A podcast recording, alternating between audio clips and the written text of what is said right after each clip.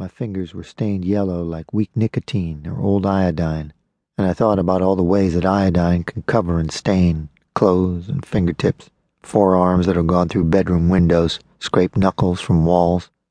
My grandma Hannah kept a jug of it under her bathroom sink, called it something in German that I could not understand.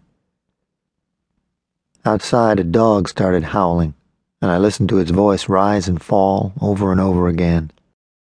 And I remembered that Oscar had been chained to the back fence since the paramedics came, and he had cried like that at the sound of the sirens, even though they were all for show and not for need, because my mother's lips had been blue and there hadn't been breath between them for a while.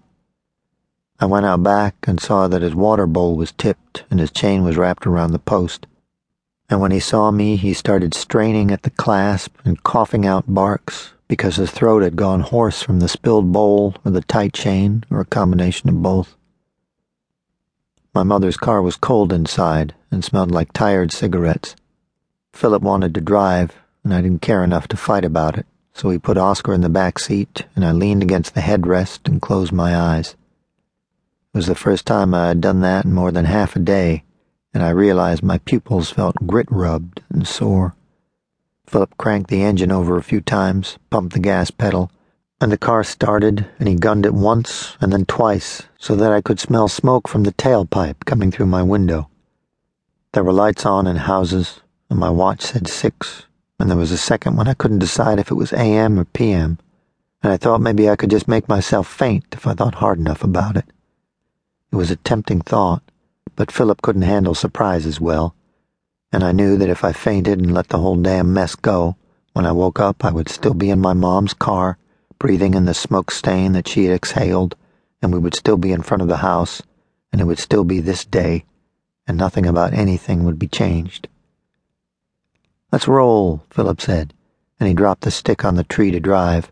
And when we pulled away from the curb, the wheels caught the wet leaves in the gutter, and we spun in place for a minute, the back end trying to fishtail, and then the tires gripped the street, and we put the neighborhood behind us, and in 20 minutes we put the town behind us.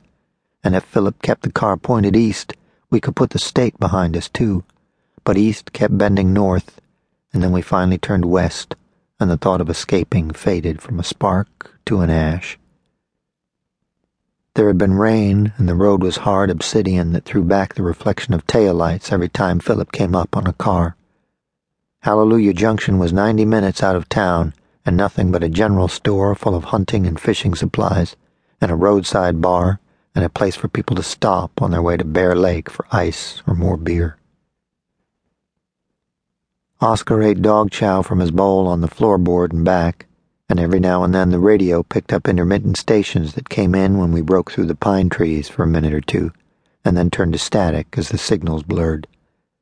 The tape deck was broken, just like the heater, and the window cranking back, and the speedometer, but Philip was able to wedge a Van Halen tape in place with a crumpled Viceroy pack, and we listened to side one over and over again as the road hairpinned and climbed until the asphalt thinned out, and there was a gap in the trees and the sudden neon promise of cold beer.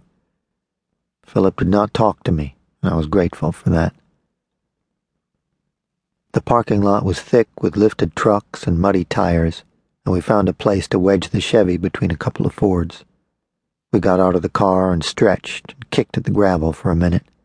Neither of us wanted to be the first one through the door, and even though Philip had been positive that we could drink here without a hassle, I could tell that he wasn't so sure now, and maybe he wished he hadn't opened his mouth back at the house, and we were still watching movies in the dark, and debating over whether to order a pizza, because when push meets shove, it's a lot of responsibility to have an idea.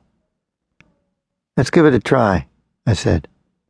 The air was crisp, and it snapped at my clothes in long sighs.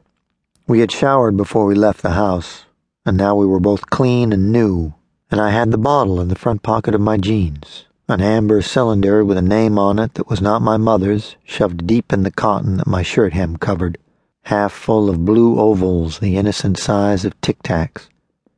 When me and Christy had rolled my mom over, not for the first time, she still had the bottle in her hand, and I had to pry it loose because I didn't want her to be seen like that.